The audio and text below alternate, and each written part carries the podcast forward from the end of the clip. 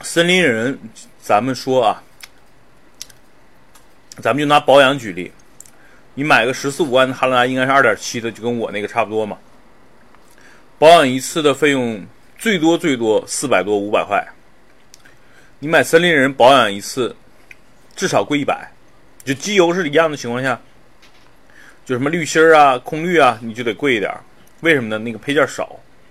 第二呢，如果你车坏了，你要修一些东西，那斯巴鲁的配件基本上三四倍吧，三到四倍。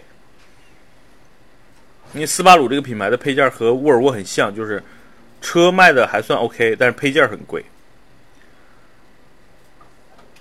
所以啊，长安 CS 七五怎么说？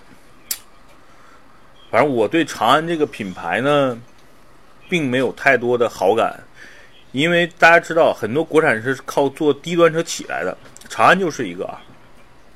原来做什么逸动啊什么的，然后开始做什么 CS 这些车，卖销量不错，但这两年你会发现，就最最近这几个月，CS 的销量不行了，那说明这个车的整体竞争力不强，就不强了。啊，所以这就是我给你的。建议就是随着主流走。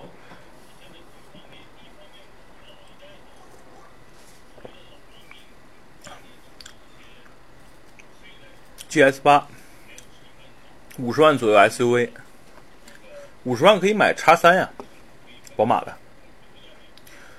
五三零和 E 三百这个问题呢，已经每次直播都有人问哈。我我个人觉得，就五三零跟 E 怎么选？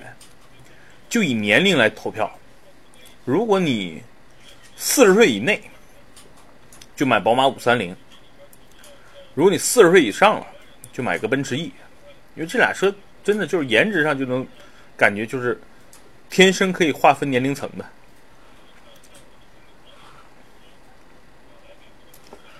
帕萨特顶配、辉昂低配怎么选？这个问题挺好的，我跟大家说一说。我宁愿。选高一个级别的车的最低配，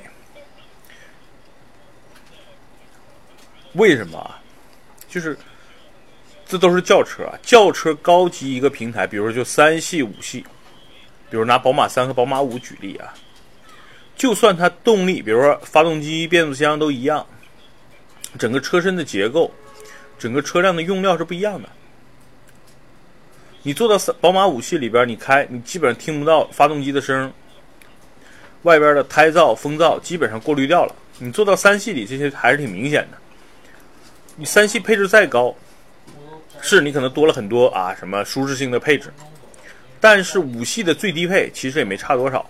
那咱咱们划到帕萨特和辉昂，帕萨特马上换代，帕萨特本身这个车目前就是一个过渡的产物了，马上全新的就上市了。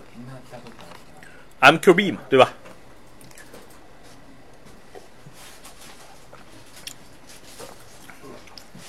所以我建议你，如果你就喜欢大众，买辉昂，最低配配置也不低啊。雷克萨斯 ES，ES 只要别买 ES 二百就行，最好买 ES 三五零啊，不是 ES 三百 H 啊，是不是说错了？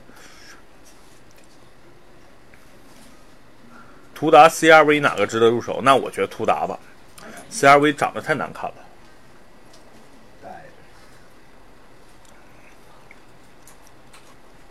雷克萨斯五七零、奔驰 GLS 选哪个？选五七零啊！GLS 现在的内饰太老了，我听说是二零二二年改款。GLS 叉 C 九零我觉得还不错啊，你想啊。同样二点零 T 叉 C 九零比宝马叉五比奥迪 Q 七便宜了五万块，别小看这五万，你仔细对比一下配置，就是最低配的叉 C 九零的配置是要是要比宝马叉五跟 Q 七要高的，所以虽然便宜了五万，我我说的是就是你到优惠完终端的售价差不多能差五万块钱啊，但你还差了差不多一两万的配置，所以一下就省了差不多。一万美金啊，六七万人民币呢？谁跟钱过意不去啊？都一个级别的车，都半斤八两，对吧？你开叉四九零有一个感觉就是，哎呀，这个人挺有调调的。你开叉五就，哎呀，这满大街都是，没感，已经没感觉了，对吧？烂大街了。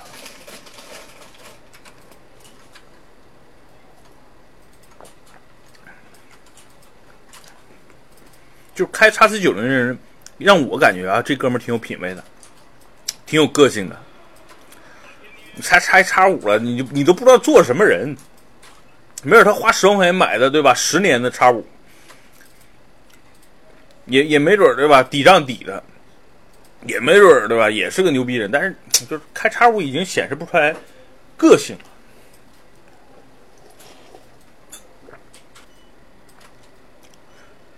传奇 GS 八还行，你想啊，传奇 GS 八二点零 T 自主研发的发动机，账面参数不错。爱信的变速箱肯定也没什么大问题，它匹配上可能不像汉兰达呀，就是它同厂的嘛，都是广汽的，那么顺，但是还可以了。关键那车性价比高，配置高，颜值高，对吧？